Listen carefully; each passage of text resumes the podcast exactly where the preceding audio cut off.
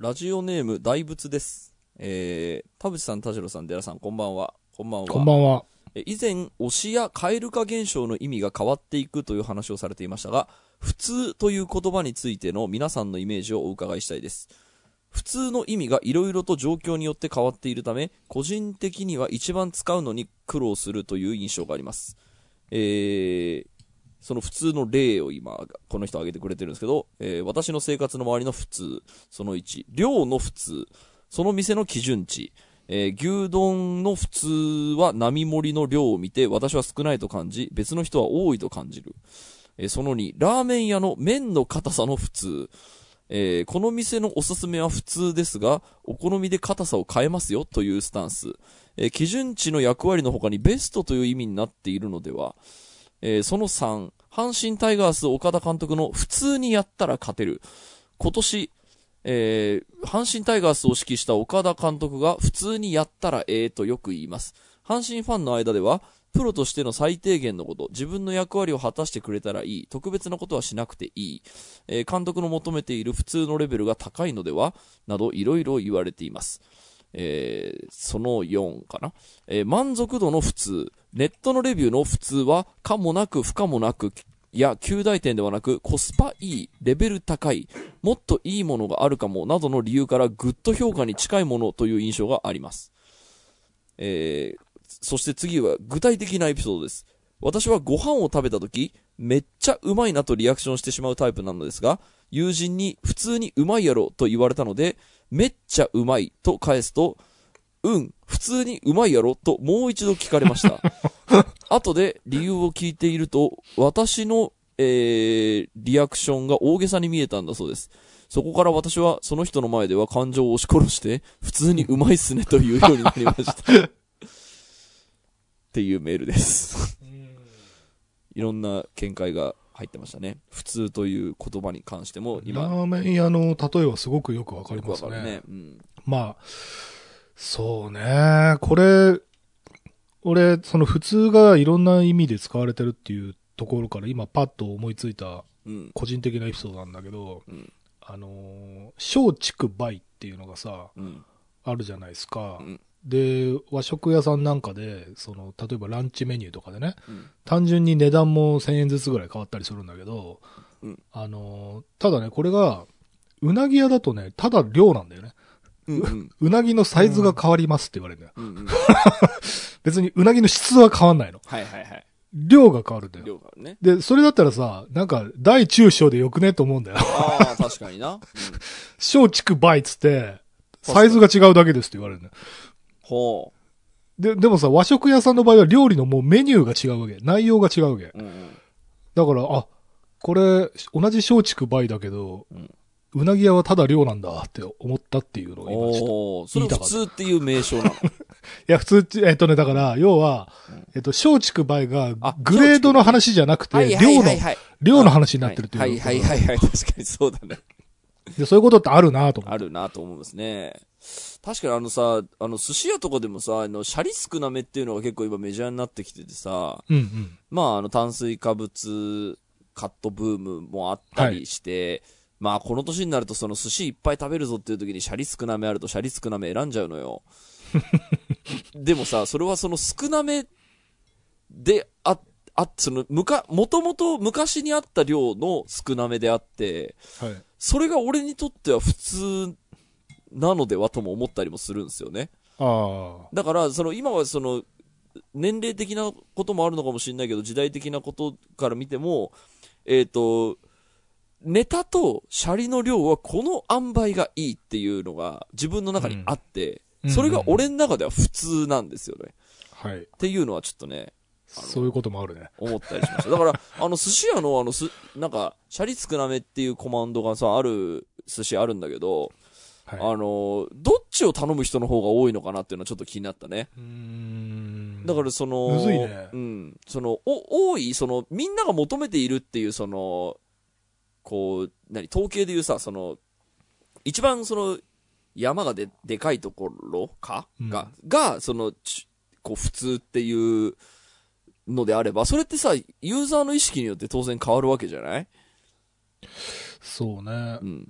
その、これ寿司に関してはね、んあの、職人さんが目の前で握る寿司屋の場合、うん。あの、例えば、ちょっとこう、小食な、まあ、うんなんか小食な女性とかと一緒に行ったりとかすると、うんえっと、い最初ね、1、2貫食べたあたりで、職人さんがね、勝手にね、その、あ、この人、一口が小さいなみたいなのを、勝手に、あの、なんていうのかな、うん。観察して、はい。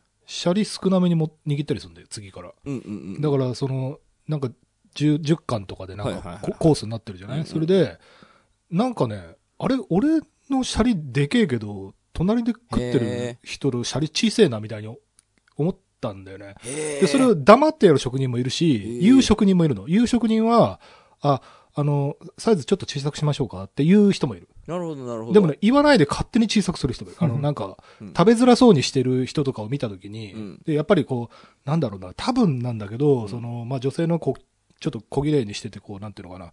あの、でかい口開けてさ、なんかこう、なんていうの、一生懸命食ってるみたいな感じにならないようにって配慮だと思うんだけど、うん。なんか、その一口で入るようにみたいになんかね、小さく握り出すっていうのが、うんうんこれ暗黙の了解なのか、うんえっ、と、なんか店によるのかわかんないんだけど、うんそういうのがあって、うんうんだから、結構ね、その、目の前で握る寿司屋はちょっとね、特殊ないろいろ、面白い。マナーというかもホスピタリティだね。そうそうそうそう。でもわかんない。それももしかしたらほら、偏見かもしれないから、その、確かに。だから聞いた方がいいのかもしれない。その女性ももしかしたら、いや、私大食いなんで大きいまま握ってくださいって言うかもしれないから、確かにそうだな。その、勝手に、あの、気を使ったつもりが実はっていうこともあるかもしれないから、ちょっと、正しいかどうかわかんないんだけど、ねでもそういう文化はある。なるほど。うんこの、ず他の、えっ、と、話で言うとさ、満足度の普通っていうやつなんだけど、はい。これさ、映画とか見た時にさ、うん。その、普通でその普通に面白かったよとかだったらまたちょっと意味が変わってくるかもしれないんだけど、うん。普通だった場合さ、うん。特に感動は揺さぶられませんでしたっていう感じに聞こえない？どう？あの、これさ、これ多分スコア、その、5点中何点をつけるか問題にも通ずる話だと思うんだけど、うんよく、あの、海外のね、うん。えっと、そのグルメサイトとかうん。ではう、ん。普通に満足できたら5をつけるって。はいはいはいはいはい。でさ、日本だと普通に美味しかったです。3.2とかはいつけてる、はいはいはいはいはい。その日本人のさ、うん。感覚、頭狂ってない？そうだ、あのね、俺、これね、この話田代さんに聞いてから俺自分のね、感想の付け方をね、改めた。うん。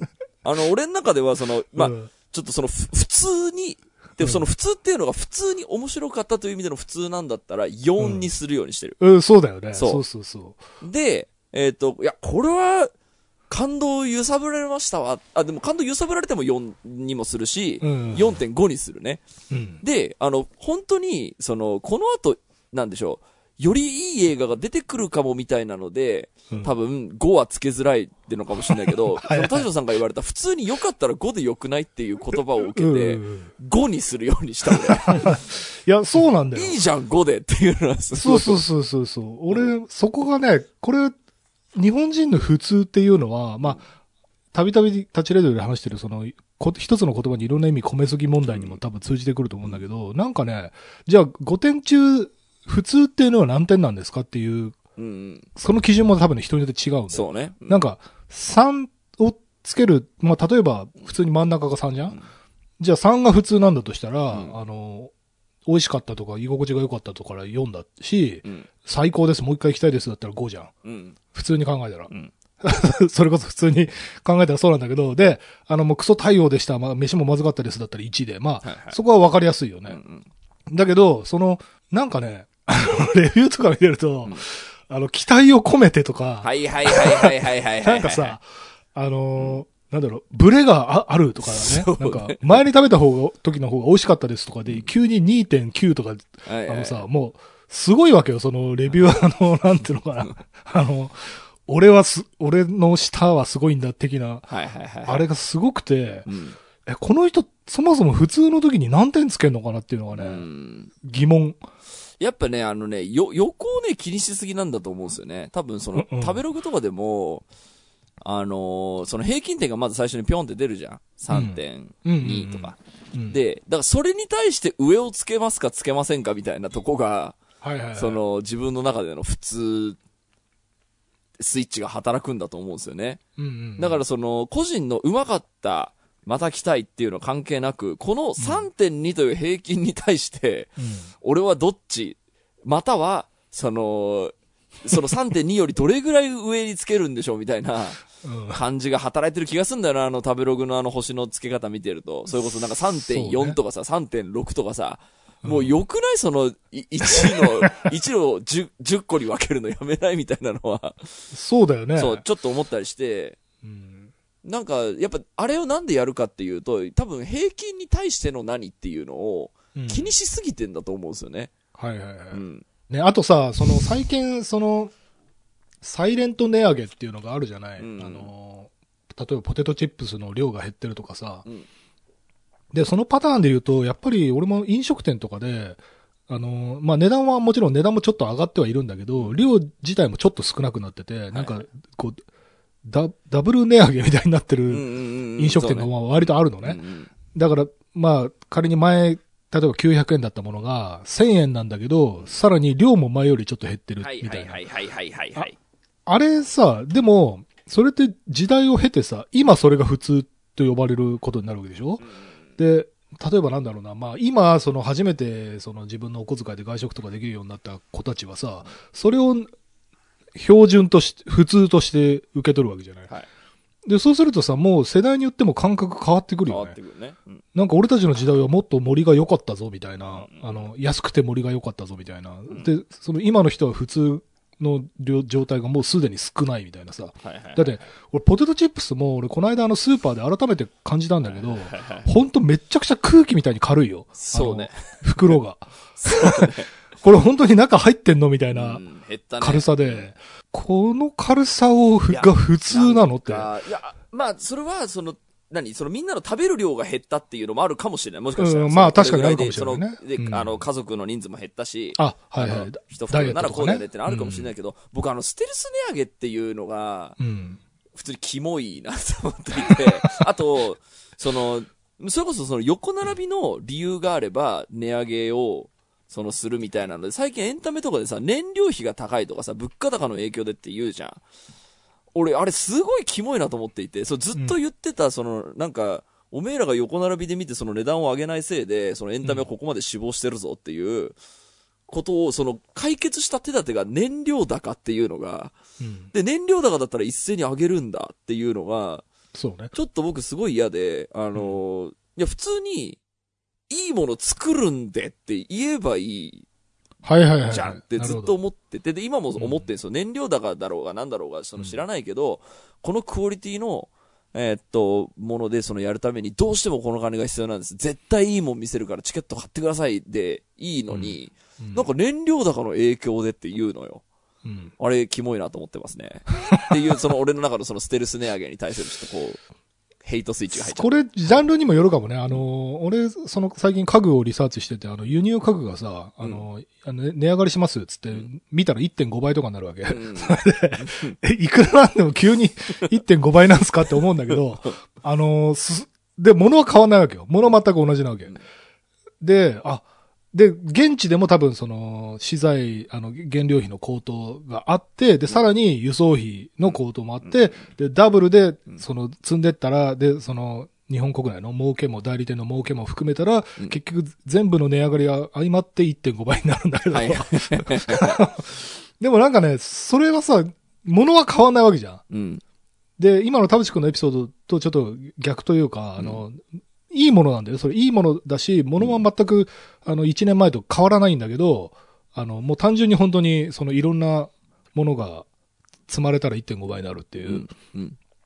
これの仕方なさもあるかなっていう仕方のその、まあ確かにあるな。今ちょっとして。で、だから、で、さっきのまた普通の話に戻るけど、でこれからの時代はその1.5倍になったものを普通プライスとして、うあのん、。受け取らざるを得ないという。うん。で、値下がりすることは多分ないから、ないね。特にブランドのものとかがさ、うんあの、そうだね。なんかね、為替が安定してきたんで値下げしますとかうん絶対言わないじゃん、ブランドなんか。うだから、もうこれが普通になるんだろうなと思って。だからそ、そこでそのね、賃金が上がってねえのにっていうのが間に合わなかったっていうのは、まあ、大きいは大きいですけど、ただまあ、僕は上がることは基本いいことだと思ってるは思ってはいます。あのーうんこう、賃金は上がってないけど安くなってるものは確かにあるんすよ。うん。で、やっぱその音楽に関しては本当にその月1000円払えば、あの、ね、こう聴けるようになったぜっていう、うん。その1枚の CD を何何回もこの聴かなくてもよく、よく、もう全世界の音楽聴けるようになったぜっていう、まあ、経費は下がってるっちゃ下がってると思うんですよね。その、うんなんだっけ、えっと、そのネットフリックスとかに払えばまあ映画はまあ、まあ見れるだけ見れるっていう、その、賃金は上がってないけど、その、こう下がってる、その、部分もあるのではとも思ったりするので、まあ、っていうのも全部総まとめで言うと、あの、なんだよ、その値段が上がるっていうことは、僕はずっといいことだと思ってたんで、だからそれが、その理由がなんか燃料高なのでって言われると、違うんだよなっていうのは若干思ったりするん まあ、ですけどね。インクルードだけどね。多分それがみんな納得してくれそうだから表に出すのかもしれないね。なんか、うちの社員の給料を上げるためにとか言うとさ、なんか燃えそうじゃん。あ、そうなんだ。燃えちゃうのか。燃えるんじゃないかな、多分。か。大事じゃんだって、その、うちの儲けのために輸入家具、あの、倍額にしますとか言ったら多分、あ儲の、けじゃないんですよ。その社員の幸せのためなんですよ、そうだよ、そうそうのそう。社員の幸せのためにお金あげたいんで、わかるよ。これだけもらえないと、その社員の幸せ守れないんですわっていうのが社長の務めじゃねえのかそれよっていう。は本当わかるんだけど、あの、ラーメン屋とかもその、やっぱ、あの、卵が手に入らないとか言った時に、あの、味玉がね、あの、値段が上がったり、うん。あとあの、チー油っていうその鶏皮のから出す油が取れないっつって、あの、家系ラーメンで、あ油、あの、多めができなかったとか、うんうん。いろいろあったんだけど、あれは多分その、リアルな実情、プラス、多分それだったらみんな納得するっていうのがあったと思うんだよね。で、あれ、変な話さ、その、いや、あの、500円プラスで払ってくれたら治癒マシンできますよっつったらなんかね、燃えそうな気がするんだよ。ああ、なるほど。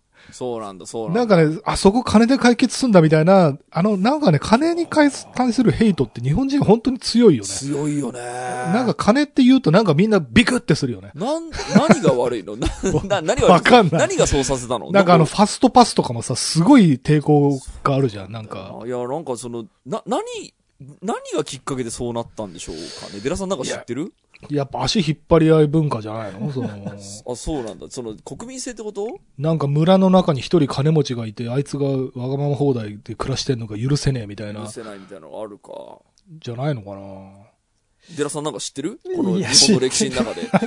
何が良くなかった？いや、何がよくない、いや、まあ、まあ、少なくとも、こう、総中流社会とかね、平等が、なんていうんですかね、こう、他の国に比べて、本当にじ実現した、うんあれも幻想でしたけど、結局正社員とそうじゃない人たちっていうので、まあ、ばっくり分かれてたんだけど、一緒に豊かになったっていう記憶がある人たちにとっては、うん。あの、なんか本当にみんな平等になったっていう幻想を全員で共有してしまったっていううんうんうん。のが70年代、80年代にあって、それだいぶ前じゃない？うん。70年代、でも80年代だな。そう。で、それ以降は、まあ、格差社会っていう言葉になったので、あの、まあ、新自由主義とかが2000年代に来てっていうところで、差はあるけど、今度は逆に言うと一斉にみんな貧しくなっていくというか、あの、成長が止まったので、なんでしょうね。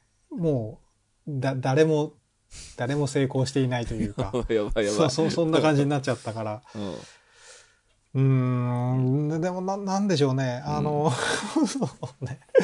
なんかあの、得してる人が許せないというあか、はいはい。あの、足を引っ張り合うっていうのもそうですけど、得してるやつ見るとズルしてんじゃないかっていうう、ん。なんか、やっぱでもそれって、足の引っ張り合いの話っていうよりは、やっぱなんでしょうね。全員貧しいっていう、そっちの方じゃないかなって気はしますけどね。ね差が許せないっていうことなのか、それとも、心の余裕がないって話なのか。いや、だかからさ、その差が許せないとやっぱりすごくこう村社会だと思うんだよね。あの、みんな同じっていう考え方って、その、それこそさ、世界のスケールとか、まあ地球のスケール、宇宙のスケールとかって、スケールをアップしていくとさ、些細なことはどうでもよくなるみたいな話と一緒で、最初から世界基準で見てたらさ、その、イーロン・マスクとかさ、そのなんか、ああいうレベルのもの見てたらさ、その、ヒカキンでさえ貧しく見えるわけじゃない？世界レベルで見たら。うん。それ、だけどさ、その基準が、その、国内とか、まあ、自分のエリア内とかに留まってるから、うん。その上限がめちゃくちゃ近いところにあるから、なんか、あいつちょっと金持ちぶってて許せねえみたいに。なるじゃない？だけど、さ、隣にさ、イーロン・マスクが住んでたらさ、もう、なんていうの、あ、もう全然違う人種だわってなるじゃない。うん。もう、なんかスケールが、なんか近すぎるからイライラするっていうか、なるほど。いや、えっ、とね、でもね、あの、これを、じゃあ日本だけがそうかっていうと、その話持ってくると多分全員そうというか、まあそうか。あの、多様性がないよねみたいな話とか、村社会だよねとか、確一的だよねって。まあ、まあ、日本は確かにそんな感じしますけど、でも、一方で国民国家なんてみんなそういう感じまあというか。確かにね、あの、うんアメリカのホワイトトラッシュとかもそうだもんね。そう、あの、田舎移民、そう、移民排斥とかも全部そっちの文脈になっちゃうから、なんかそれを言い出すと、国民国家を持っているところはぜ全部そうで、で、で、ってなる と、そうなんですよね。あの、で、部族主義をやってるところはもっとそうじゃないっていう、そのアフリカとか、まあ近代がないところなんてもっと部族主義ですから、うん。あの、サイズがちっちゃいし、で、っていうと、これもう人間、人間っていう生き物自体が全部そうなんじゃないかっていうのを、そうか。そう、あの、これ僕も番組に出てもらってたあの AI の松尾豊さんっていう人がうん。昔の番組で言ってたのが、で、これ、あの、ちょうど今度の放送する欲望の資本主義の中でもちょっと出てくるんで、これ放送後ですからネタバレですけど、あの、人間って、階層でしか物事を見れないんじゃないかっていううんことを言ってて、でそれって何かっていうと、あの、まあ、とにかく、この、あらゆる組織が、あの、ピラミッド状になりうると。で、うん要は平社員がいて、課長がいて、部長がいて、社長がいて、でうん要はこれ全部そういうふうに構造が全部ピラミッドになる。でうん、これなんでかっていうと、自然言語って、言語って全部そういう構造をしてるんですよね。その、一つの文章があったら、あの、それをこう分節とか、えー構造に置き換えていくと文章っていうのがあった時に、それが主語と述語に分かれて、で、まあ、っていうような感じで、自然、言葉って全部階層構造。で、世界を人間は言葉で認識してるわけじゃない、まあこれうん。だんだん、あの、現代思想っぽい話ですけど。いい話だよ。そうそうそう。で、言葉でできている、言葉で世界を認識しているっていう人間の、うん。えー、認知構造からいくと、うん。あらゆるものを階層構造に見ていくと。するとですよ、あの、もうし、社会も組織も、もう会社も家族も全部階層化すするっていうのがデフォルトなんですよね。で、そうすると、そこから外すような考え方をしようとすると、それって認知的な負担になるので、うんうん。負荷になるので、んあの、考えよう、考えまいとする風に人間ってやっぱり省エネ化するので、あの認知に対しては。すると、なんか、は、は、外れ値というのはもうやっぱり外したくなるし、この構造に収まらないようなものは見なかったことにしたいし、とかっていうので、なるほど。こうなってんだからもういいじゃないっていう風に楽をしようとするっていう人間の構図、その人間的な本能いである以上、まあしょうがないと。ということで、そう、あんまり、あの、頑張らないようにするのがデフォなので、まあだからある種生存バイアスなわけだね。その、そうそうそうそう。それそれで言うと、その方が楽だったし、その方が生き延びる、うんあの、可能性が上がってきたしっていうような、そういうことでしょうね。これだから、あの、ちょっと話それるけど、あの、田淵くんが前に言ってた、その、パワハラとかの、うん。あれにうそうそうそうそううまく解決しないとか、そう成功に合うとかも、そやっぱその、うんう。そうなんですよ。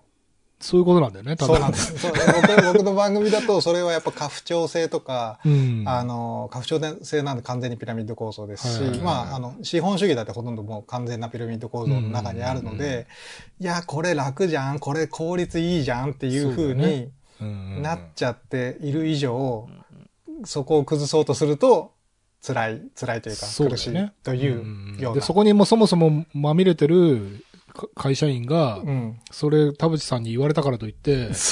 全部ひっくり返すほどの勇気もエネルギーもないってことだよね。そうです。そうで、それはもう中間管理職という名の、あの、あらゆる、あの、社会にいる人たちは、すべてが管理職化しているので、まあ確かに。そう。そのルールの海に飛び込んだのにね、その違うルールを急に出されても、無理ですってなるね。僕が溺れちゃうんでってなっちゃうね。そうそうそう それはそうだな。いやー、暗い話だな。暗い話さあちなみにまだオープニングトークですからね。あのもうすいません20分以上喋ってる。はい、今週も始めます。田代智和と、田淵智也のタタッチレディオ。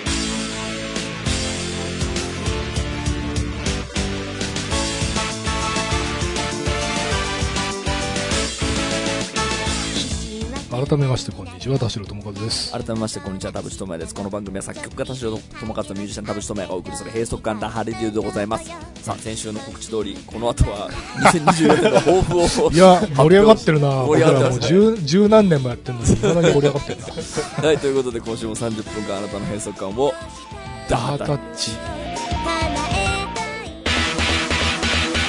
代智和と、田淵智也のタッチレディオどどうします？だデラさんのじゃあ、今あ、そうですね。えーっと、まあ、カナダに少しそうやって拠点的な、あの、先週の続きですけど、あの、足場というか、ビザという、あの、えーっと、め一応ね、その大義というか、一応名分ができたので、名分が、大義名分ができたので、じゃあ何かしようということで言うとですね、あの、これ実は年末に田代さんとも交えて、あの、日本グミ協会の、あの、はい、武者さんとちょっと相談をしてきてですね、あの、日本のグミを世界に、えーちゃんとこう、打ち出せるんじゃないかっていうことを僕の方からちょっと提案してですね、その足がかりをトロントから始めませんかみたいな話をしてきまして、これをですね、まあ、3年ぐらいかけて何かしらあの形をにしたいなと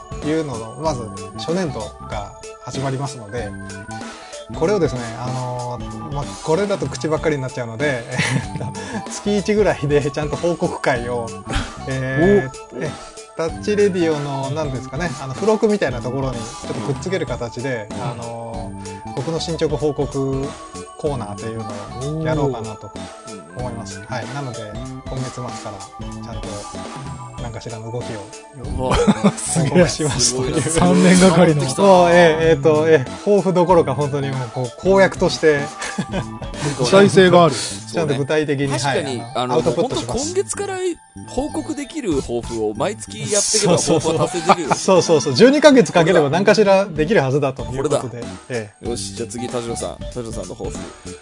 えっとね、僕、これちょっとぼんやりした話になっちゃうんですけど、まあ、なんでぼんやりした話になっちゃうかっていうと、あの、まあ、例えば田淵くんが、その、ご自身のバンドの他に、まあ、もう一個バンドがあったり、そのプロデュースワークがあったり、あの、提供があったりとかっていろいろやってるのもそうなんですけど、僕の周りでね、最近その、まあ、スタッフというポジション、まあ、本来ではそのディレクターとかなんかそういうポジションなんだけど、あの、この間バンドを始めましたっていう、あの、アナウンス出した人がいて、で、そういう人が結構目の周りにいるんですよ。うんうん。こう、あの人そ、そういうこともやるんだ、みたいなね。あの、兼業というかなんだろうな、いろいろやってるみたいなね。で僕もちょっとね、もう一輪増やそうかなと。思っ！て、その、どういう形になるかわからないんだけど、これはやっぱりその、出会いとかのタイミングもあるし、その、なんていうのかな、一人でなんかやろうっていうよりは、やっぱり、なんか仲間が欲しいなっていうのがあって、で、この、ちょっと仲間がどなたになるか次第な、次第なんだけど、なんかもう一、一足靴を履こうかなっていうまあじゃあそれは今、具体的に決まってるわけじゃなくて、誰と付き合うかっていうことそう、ちょっとまだ、だから今年のちょっと前半に、そこを、えっと、いろいろ、だからまた、あの、まあ、コロナが明けたっていうのもあってね、またちょっと久しぶりにこう、本当に全然異業種の人と、あの、会ったりとかもしようかなっていうのもあるし、あの、まあ、もちろん同業の人たちもそうなんだけど、そうなんだ。それ音楽じゃな、音楽かもしれないし、音楽じじゃないかもしれないけど、あの、なので、変な話、その、今これを言ったタイミングなので、なんかタッチレディオのメールとかにも、ちょっともし、なんか、田代さんとこういうことしたいですみたいな、て ご提案があれば、いいね。聞きたいなっていうのも、せっかくね、タッチレディオやってるのもあって、ちょっとそれも、募集も踏まえ、含め、なんか、いいっすね。新しいことやろうかなと思ってます。うわ、楽しみです。はい。よし、じゃあ俺。俺はね、今年はね、世の中は良くなってしたんで、あ、したんだね。差 し出たいけど、まあそれはまあ引き続きやるんですけど、今年はね、あの、スマホを殺すっていうのをちょっとやろう 殺す？殺す。えっとですね、あのー本当にあのスマホをいじっている時間が本当に無駄っていうことを、あの、まあ、ね、誰しもが思ってるかもしれないですけど、僕は多分特にそうなんで、えっと、これをどこまで殺せるかっていうのをちょっとやってみようっていう気持ちで今のところいます。スマホというか、え SNS SNS ですね。だけど、そのスマスマホは、あの、いい面があるから。あの、まあ、そう、いい、そうですね。うんえっと、でもそのスマホで必要なものといえば、瞑想アプリと、あーメール打ったりもできるじゃんミュージックぐらいですね。で、その、LINE も、ディスコードも、あの、あ、で、何をしようかっていうと、家で使わないっていうのにしようと思うんですよ、とりあえず。ああ、はいはい。外では多分、あの、手持ち無沙汰で使っちゃうんで、もう家に入ったら、殺すっていうのを、で。できること何か、あの、そのなんだそれで奪われるもの何かなって考えたんですけど、例えば LINE がすぐ返せないとか、仕事のメールが返せないみたいなのあるけど、いや、これ翌朝でいいだろうっていうのもあったりするんですよ。だって、まあ、帰ってくるのがね、その夜10時とか11時とかだった場合は、まあどうしてももう本当明日本番だから明日まで、あの、この間に何回やり取りできるかみたいなのだったら多分、その、あれですけど、えっと、そういう、なんでしょう。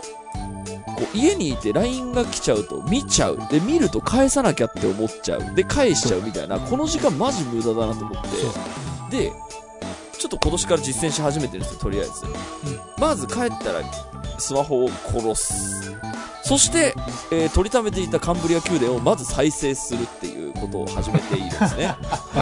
で、これが本当に、あのー特に去年の年末、めっちゃ忙しかったんで、うん全くできなかったんですよ。カンブリア宮殿がもうほぼ8ヶ月ぐらいもう取りためてるわけですよああ、なるほど。で8ヶ月とはいえ。じゃあ家で普通に酒飲んで、うんそのなんか、YouTube で、えなんかまあまあ、え 動画も見た後、最後は TikTok かなんつって眠くなるまでやるみたいな、この時間が3時間4時間とかあって、この間カンブリア宮殿3本見れたんですよ。長いよ、それ。長いでしょ？無駄だなと思って、本当に。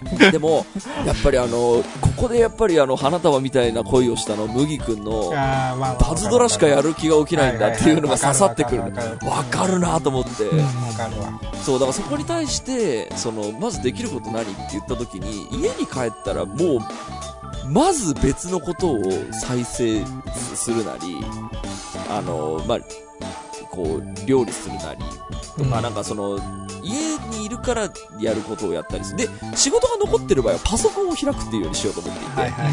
うん、仕事があるから、えっ、と、今日は、えっ、と、帰ったら、スマホはまず殺すんだけど、作業部屋に行ってパソコンを開いて、そしたら LINE も見れるし、Discord も見れるし、でメールも返せるし、で、仕事をやんなきゃいけない時はパソコンでやればいいじゃん、家では。っていうのにしようと思っています。うんうんうん。あ、なるほど。それね、それなんかね、オードリー・タンっていうあの台湾のあの優秀なあ、はい、人がいますね。言ってたのが、あの SNS やってもいいんだけど指で触らないっていう話をしててなるほど。あのゆ指は便利すぎるからうん。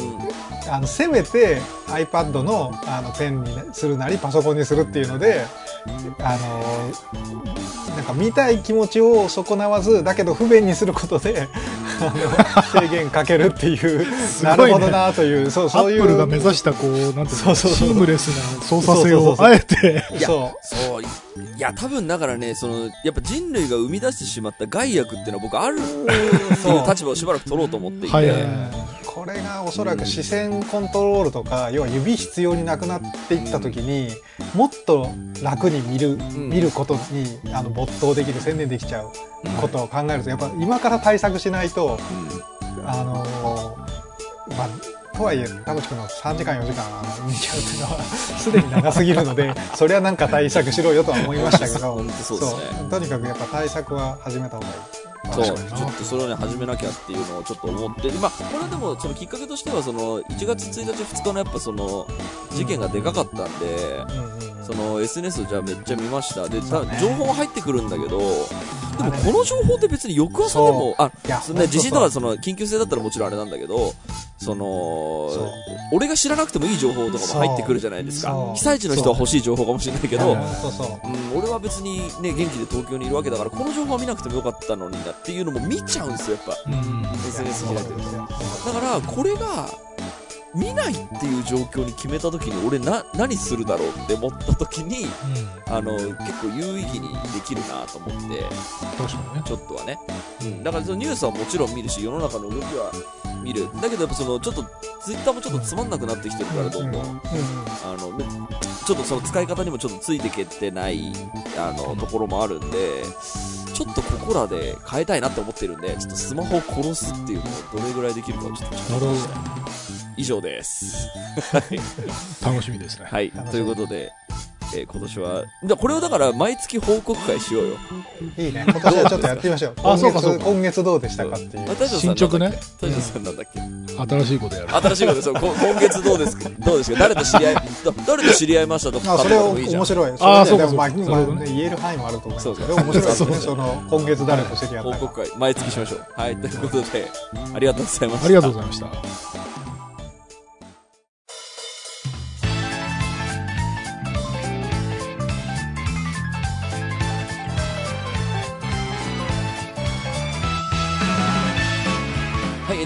間でございます。今週もありがとうございました。番組のご意見、ご感想、ブログのメールフォームよりお寄せください。タッチ2人に話してもらいたいこと大募集でございます。e メールアドレスは、タッチリディオアットマーク Gmail.com、tacchiradio アットマーク Gmail.com でございます。えー、オフィシャル X の方もぜひチェックしてください。ということで、はい、オフ会でございました。今月、今月報告会しましょうって言ってるけど、1月のこれ放送21までしょ？ね、で、28まで撮っちゃうでしょ？はい。来月からですね。来月からですね来月。から、2月から毎月俺たちの報告会が。いや、ちょっとマジでスマホ殺そう。本当に。ちょっと本当無駄。無駄です。はい、あの、地方のビジネスホテルですら、もうなんか、ね、その、普通にニュースピックスの動画とか再生すりゃいいのに、アニメとか見りゃいいのに、なんかもう、本当に、本当に無無駄、無駄です。SNS 見て、TikTok とか。まあでもだからそれぐらいやっぱりこのなんか世の、世論が気になるみたいな、この、なんだろう、好奇心というか、これってすごい人間に強いものなんだろうね。そうですね。うん。人間の欲望をうまくこう、そうそうそう。救うツールなんだなと。なんか脳になんかもう刻み込まれた何かなんだと思う。いやーよくできてるんですよ。でもだからこれに飲み込まれることが本当に人類として正しい、あの、人類的にいい未来なのか、えっ、と、本当は必要ない未来なのかを、ちょっと、ちょっとこう、検証しながらちょっと生きてみたいなとはちょっと思っていますね。なるほど。なんかまあ自分の体感的になんか別にスマホいじった分、そう情報が入ってきてるわけじゃないんですよ、マジで。ないんですよ。マジで本当にそうですよね。おとなしくも録画を再生してりゃいいんだからっていうのね。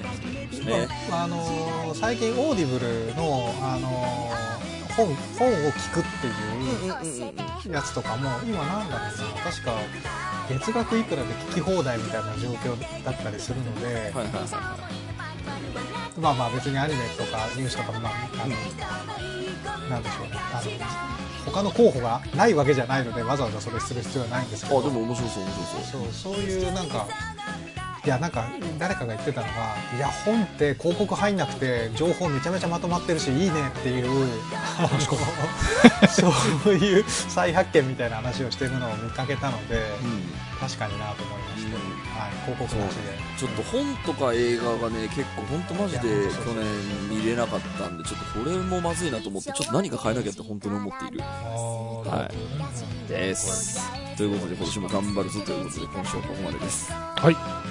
お相手は田代智和と。田淵智也でした。また来週